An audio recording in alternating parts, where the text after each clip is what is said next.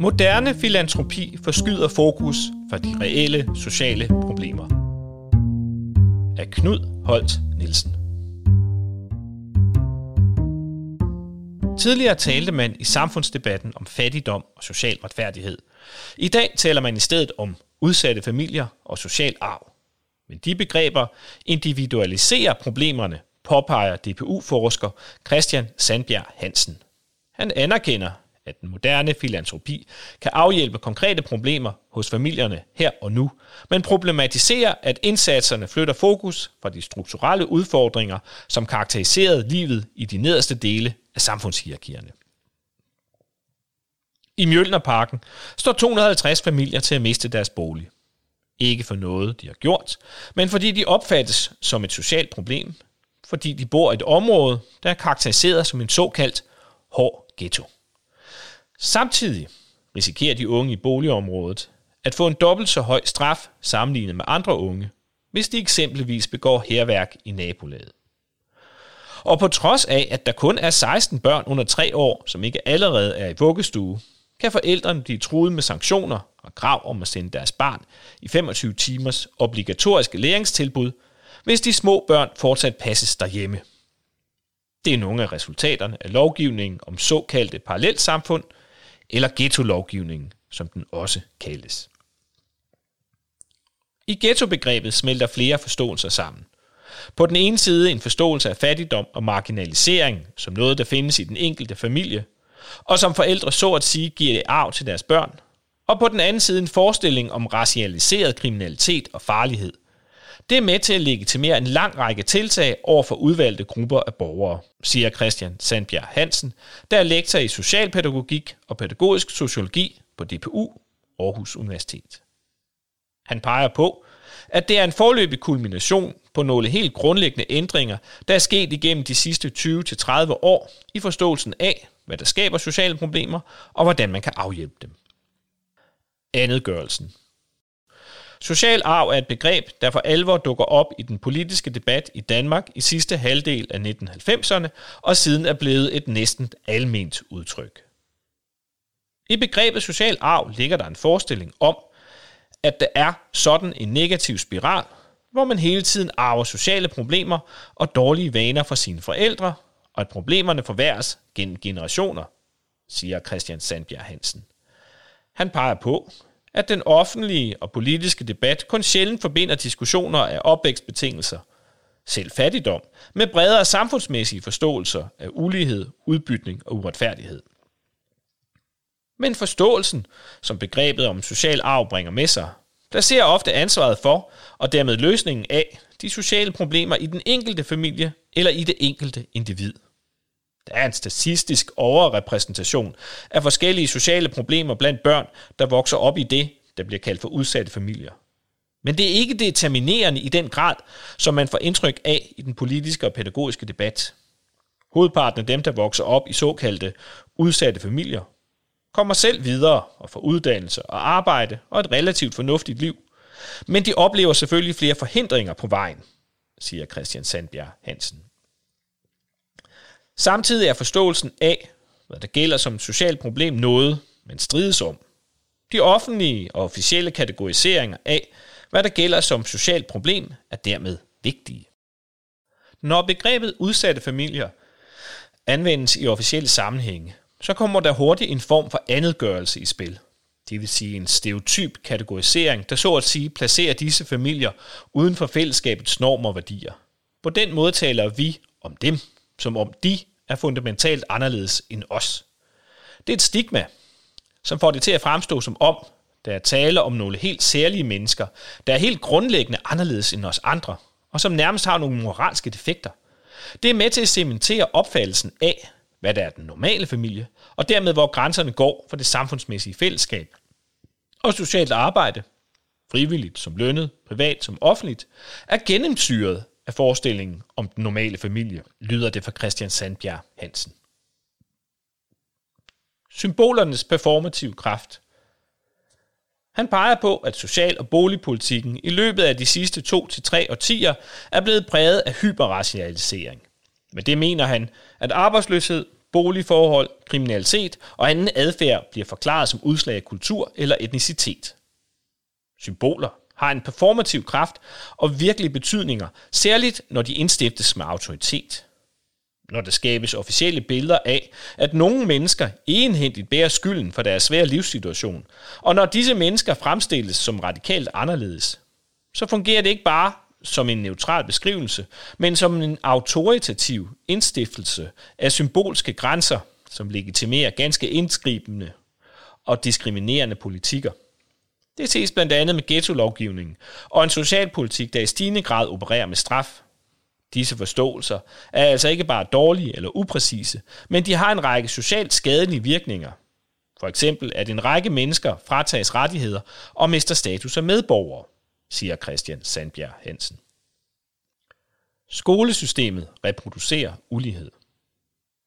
Ulighed og marginalisering har altid eksisteret som problemer i det danske samfund. Men flere studier dokumenterer, at den sociale mobilitet i disse år er nedadgående. Boligmarkedet, arbejdsmarkedet og uddannelsesmarkedet er sammen med velfærdssystemets forandringer afgørende for måderne, ulighed bevares og forstærkes på, påpeger Christian Sandbjerg Hansen. Boligmarkedet øger eksempelvis både klassemæssige og generationelle skæld.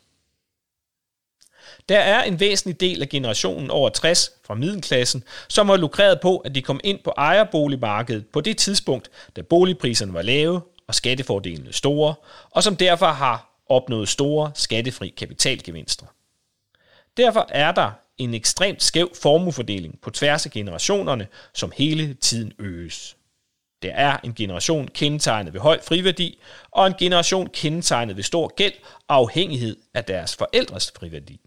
Det øger så at sige skældet mellem de familier, der kan hjælpe yngre generationer økonomisk, og dem, som ikke kan, siger han. En anden væsentlig ulighedsskabende faktor er uddannelsessystemet. I en tid, hvor der kræves mere og mere uddannelse, er skolesystemet med til at reproducere ulighed. På trods af, at vi tror, at skolen er en frisættende institution, hvor alle får lige muligheder, påpeger Christian Sandbjerg Hansen. Skolen er ikke en neutral institution, som behandler alle lige, selvom dette både er officiel politik og professionel selvforståelse. Talrige studier viser, at skolen særligt sorterer på baggrund af forhold som klasse, køn og etnicitet. Tidligere tiders uddannelsessociologi anså det netop for at være en af skolens grundlæggende funktioner i et kapitalistisk samfund, at vedligeholde og forstærke klasseforskelle. Men man taler ikke rigtigt om det længere, Slet ikke uddannelsespolitisk, hvor det grundlæggende er anderledes undervisningsformer, lektiehjælp osv., som skal kompensere for reproduktionen af ulighed. Ny fattigdom. Hvor sociale problemer i 1960'erne og 1970'erne overvejende blev forstået ud fra begreber som fattigdom, universel velfærd og omfordeling, så ser det ud til, at de nu i højere grad forstås som værende et problem i den enkelte udsatte familie. I 1990'erne begyndte især Socialdemokraterne at være bannerfører for ideen om en ny fattigdom, som ikke blot er økonomisk, men en form for åndelig fattigdom, hvor folk er kørt af sporet og ikke selv kan omstille sig. Og da manglende sociale netværk blev set som folks største problem, handlede mange af de boligsociale indsatser, som man iværksatte, om at lave kaffeklubber, syklubber og andre tiltag for at afhjælpe den enkelte sårbarhed, forklarer Christian Sandbjerg Hansen.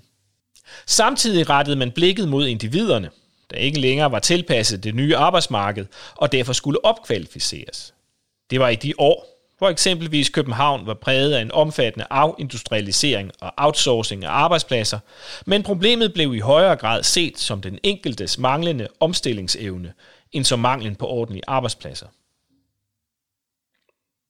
Barmhjertige hattedamer versus hjerteløse professionelle. Det er i det felt, at det frivillige arbejde med udsatte familier kommer ind. Voksende strukturelle uligheder øger den sociale usikkerhed og besværliggør livet for grupper af borgere i de nederste dele af de sociale hierarkier, men samtidig forskører forskellige frivillige indsatser at modvirke konsekvenserne af det. Når vi taler om frivilligt socialt arbejde, så taler vi om arbejde, der ikke er professionaliseret og lønnet. Det vil sige ulønnet og i princippet ufaglært arbejde. Det er et arbejde, der i høj grad er organiseret gennem private organisationer. Man kunne kalde det civilsamfundets sociale og pædagogiske arbejde. Og som er præget af, hvad jeg vil kalde for en pædagogisering af marginalisering. Altså forestilling om, at vi kan opdrage og uddanne os ud af sociale problemer, forklarer Christian Sandbjerg Hansen, og pointerer, at forholdet mellem filantropi og offentlig velfærd har været et politisk, socialt og pædagogisk stridspunkt, i hvert fald siden slutningen af 1800-tallet. Det er en strid, der sociologisk er svær at have med at gøre. Ikke bare fordi man hurtigt bliver afkrævet en personlig holdning, men også fordi det er svært sprogligt at beskrive og forklare striden uden at tage stilling. Det er en strid, der i høj grad er kategoriseret af latterliggørelse. På den ene side er barmhjertige hattedamer, og på den anden side er hjerteløse professionelle. På begge sider af den sociale og pædagogiske strid handler det om at fremstille sig selv som uennyttig, det vil sige som dreven af en højere sag end egen profit. Politisk er det springende punkt, hvad man mener skal gælde som rettighedsbaserede ydelser, og hvad der skal være barmhjertighedsgerninger. Altså hvilken velfærd eller hjælp man har krav på som borger i Danmark, hvilket også handler om, hvem der tæller som borgere i Danmark. For alle former for socialt arbejde gælder det, at det bidrager til vedligeholdelsen af symbolske grænser imellem os og dem, siger Christian Sandbjerg Hansen, og tilføjer, at det sociale arbejdes betingelser også er i forandring. Både privat og offentligt socialt arbejde har i de sidste 20-30 år fået ændret arbejdsbetingelser. Det gælder for eksempel afhængigheden af management-byråkratiske foranstaltninger som målbarhed, evaluering og effekt, betydning af lobbyisme og skærpet institutionel organisatorisk konkurrence samt stigende straforientering på især politisk niveau. Indsatser individualiseres. Siden 1980'erne har velfærdsstatens økonomi og større og bedre brug af frivillige og samarbejde med private aktører været på den socialpolitiske dagsorden. Hvor det traditionelle foreningsliv har været tilbagegang, så har der været en stigning i antallet af frivillige, som træder til i kortere eller længere perioder. Politisk har der også været en stigende opmærksomhed på at indgå partnerskaber af forskellige slags med frivillige hjælpeorganisationer. Det kan være brug af organisationer som eksempelvis Ungdommens Røde Kors, der tilbyder lektiehjælp i samarbejde med skoler, tilbud om feriecamps osv. Det er ting, som gennemføres i den bedste mening, og det er samtidig en helt konkret hjælp til de familier, som modtager eller benytter sig af tilbudene. Men socialpolitisk forskydes diskussionen, så der medlidende tales om hjælpsomhed og barmhjertighed, snarere end om de sociale forhold, der skaber uligheden. På den måde forsvinder bredere spørgsmål om for eksempel strukturel fattigdom og omfordeling, når indsatserne i den grad individualiseres, og problemerne blot ses som psykosociale forhold, der så at sige er placeret inde i den enkelte familie, siger Christian Sandbjerg Hansen. Det er med andre ord familiens evner og færdigheder, der problematiseres og gøres til genstand for sociale og pædagogiske indsatser, snarere den sociale usikkerhed, der kendetegner positionerne i den nederste del af de samfundsmæssige hierarkier. Lektiehjælp er på mange måder fint og godt og hjælpsom, men det forholder sig ikke afgørende til skolen som forskelsskabende institution. Boligsociale indsatser som sociale viseværter og fællesskabende aktiviteter er gode og drevet af de bedste viljer. Men de ændrer ikke meget ved det opsplittede boligmarkeds ulighedsskabende effekter – og de skaber heller ikke flere gode og sikre jobs. Mentorordninger er en fin hjælp til unge, men de afhjælper jo ikke årsagerne til, at der opstår gadeøkonomier med narkosalg, som tiltrækker visse marginaliserede unge. De gør heller ikke noget ved de forhold, der bevirker, at stadig flere unge får psykiske lidelser. Krisecentre yder en virkelig god hjælp til voldsramte, men de afskaffer ikke årsagerne til volden.